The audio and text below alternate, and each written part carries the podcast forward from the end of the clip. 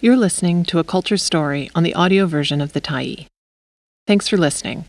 The Tyee is a nonprofit newsroom that is funded by our audience.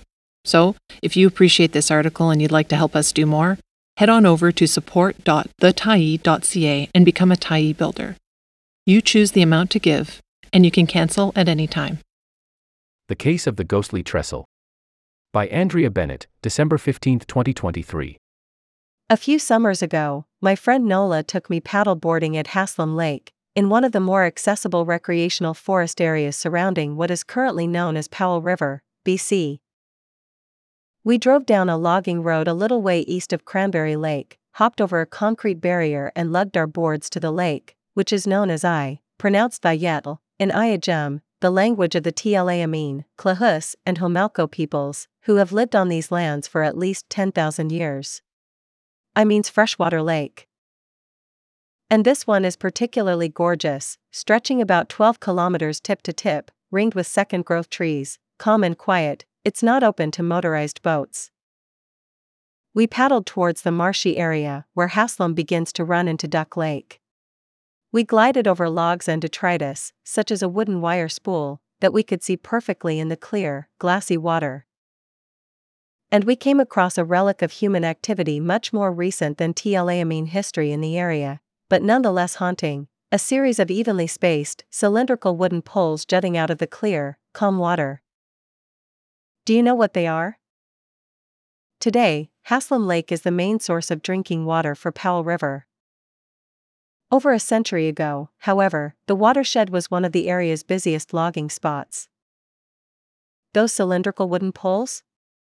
They're old piles that supported a train trestle bridge that spanned this area of Haslam Lake. Rather than connecting two populous areas, the function I generally conceive of for railways, this one, and many others like it, connected the forest to a log dump at tidewater. Records from the time show that licenses around Haslam Lake provided for the logging of fir and cedar, Douglas fir, balsam fir, and western red cedar. When I returned in late November to take a closer look at the piles with another friend, cabinetmaker Jillian Dyke, she paddled up and inspected a large splinter. The bridge's piles were constructed from western red cedar. The next part of the mystery is solved by poring over books at the qathet Museum and Archives, and looking at the websites of the Powell River Forestry Heritage Society, and a local blog about the area's vanishing settler history.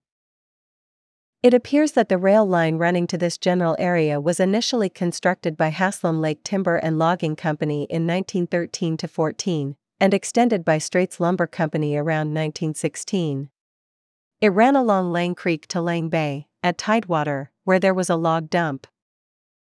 From what I can piece together, the fir and cedar would have been harvested in the Haslam Lake watershed, temporarily stored in Haslam Lake and then hauled down to Lang Bay to await transport via water to a mill. Soon, the line was taken over by Bloedel, Stewart and Welch, a predecessor company to Macmillan Bloedel, the forestry giant acquired by Weyerhaeuser in nineteen ninety-nine. Bloedel, Stewart and Welch tied the upper part of the line into a pre-existing line of theirs that ran to the ocean at Myrtle Rocks, north of Lang Bay. A nineteen thirty-one forestry survey done for the government by M. W. Gormley notes, main line of the Bloedel, Stewart and Welch Logging Company, runs north from Myrtle Point to Duck Lake, thence east deep into Lot nine thirteen. A spur goes north to Haslam Lake. All grades are in good condition. Then, entire system abandoned. The map put together for Gormley's forestry survey shows why the usable timber had more or less all been harvested or burned in wildfires. In nineteen oh six, there were twenty-six logging railways operating in B C. By nineteen twenty-four, that number had climbed to seventy-six. forty-one of those were located on Vancouver Island, twelve in the Kootenays, seventeen in coastal mainland areas such as Powell River and one on Haida Gwaii. In the qathet region alone, there was the Paradise Valley Railway, for railways running alongside Lang Creek, one of which was the Haslam Lake Timber and Logging Company line, one in Theodosia Inlet, another in Stillwater, one in Wildwood, one in Jervis Inlet and one connecting what is currently known as Willingdon Beach to the newsprint mill in Tisquat, which is also known by the self-descriptive name Townsite. Most were built as temporary systems designed to last only as long as the local timber supply. Robert D. Turner wrote of logging railways in an overview article for the journal Material Culture Review in nineteen eighty-one. When the timber was gone, the railways went, too. And soon, they were also no longer the most efficient way to log an area. By the mid nineteen fifties, Turner wrote, most of B C's logging railways had been replaced by trucking systems, using logging roads, some of which did use converted railway grades. By nineteen sixty-four, only three logging railways remained in the province, all on Vancouver Island. Tla'amin, Clahus and Homalco First Nations excluded and dispossessed. A few decades before the Haslam Railway was constructed, the provincial government essentially stole timber harvesting land out from under the Tla'amin people, effectively excluding them from forestry activity in the areas that were easily reachable from Tisquat. The British Columbian government ripped a sizable chunk from the Tla'amin's land base with the survey of Lot four fifty for timber baron R P Riffett in eighteen seventy-three, Professor Colin Osmond, then a P H D student at the University of Saskatchewan, wrote in a two thousand eighteen Tla'amin Nation newsletter. The following year, in eighteen seventy-four, Tla'amin leadership petitioned the provincial government to protect their lands from settlement through surveys. But the conflict only heated up, the provincial government was unresponsive, and settlers began encroaching closer and closer to Tla'amin villages, leading Tla'amin people to seize timber directly from them. Via email, the Tla'amin Nation pointed to some correspondence from Indian Commissioner Gilbert Malcolm Sproat to Provincial Superintendent of Indian Affairs Israel Powell that reveal what took place next. In February eighteen seventy-nine, Sproat wrote to Powell to beg him not to permit out any land on Harwood, Savory, or Hernando Islands until Sproat had finished his work with the Tla'amin, Clahus, and Homalco First Nations in the area. Later that year, at the end of August, Sproat made a trip up the coast, again writing to Powell. Their great wish was to have a piece of timber land from which they could sell sawlogs. They are able to follow the industry of handlogging. The village was built where it is, partly in the view of their getting a share of the only good timber land near it, he wrote. Last year, the present government, without mentioning their intention to the commissioners, sold several thousand acres including all the good timber land, and coming close up to the village. Tla'amin, Clahus and Homalco people were concerned that not only would they be shut out of timber land, but they'd also lose the land they used to cultivate crops. Sproat wrote that he communicated with another government official to ask him to refuse any further presumptions or purchases of land without first communicating with Sproat. But the official brushed him off.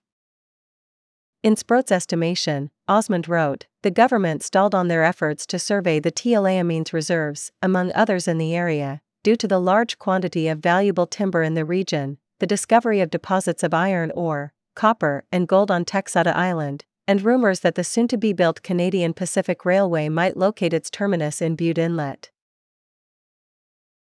Missing from the map. As I consulted and reconsulted the maps I'd found of the Haslam Lake Timber and Logging Company Railway, one mystery remained. None of the maps showed a trestle running east-west across the lake, where my friends and I had gone paddleboarding. The maps I'd been looking at showed the northern terminus of the Haslam Lake Timber and Logging Company main line skirting the eastern side of Haslam Lake, running more or less north-south, the silver railway I've drawn on the map below.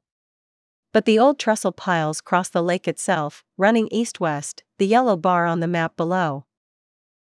The answer to this final remaining mystery was provided by Dave Florence, president of the Powell River Forestry Heritage Society.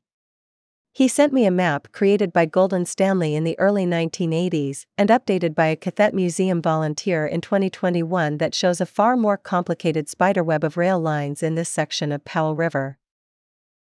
This map includes the east-west line that we can see the remnants of in the lake today. In Stanley's version, the trestle connects the main line to three spur lines south of Haslam Lake. The important thing to note in looking at our railway maps is that the spurs were not in place at the same time, Florence tells me over email. One would be built, and when the logging was done, the ties and rails were collected up for the next spur. So when Stanley and others walked the ground and sketched their maps from the fifty-year-old grades and pilings they observed, it would be easy to mistake a spur for the main line. An old photo from the Powell River News, reproduced in Powell River's Railway Era by Ken Bradley and Karen Southern, shows what it says is a two sixty locomotive lumbering down the grade towards Lang Bay in nineteen eleven, a little earlier than the existence of the northern extension of the line to Haslam Lake.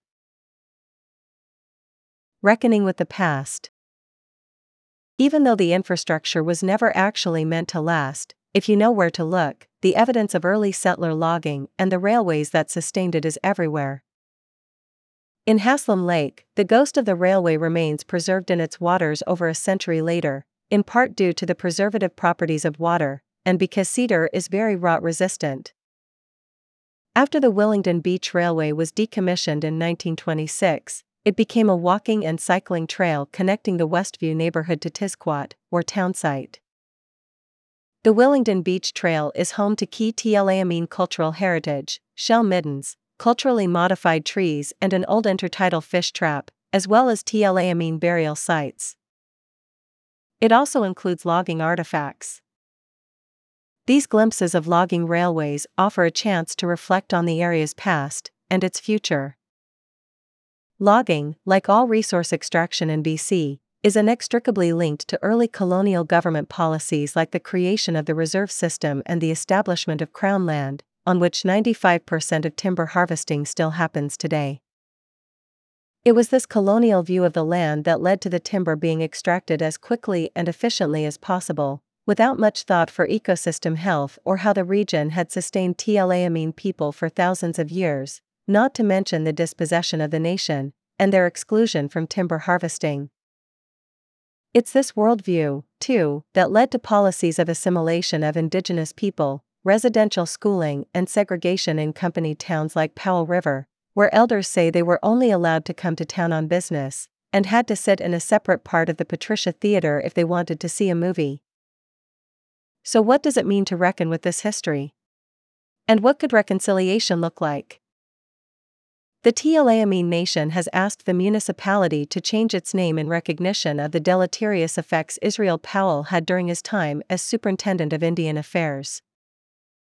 The regional district ditched Powell in two thousand seventeen and renamed itself the qathet Regional District, a name meaning working together that was gifted by the Tla'amin Nation.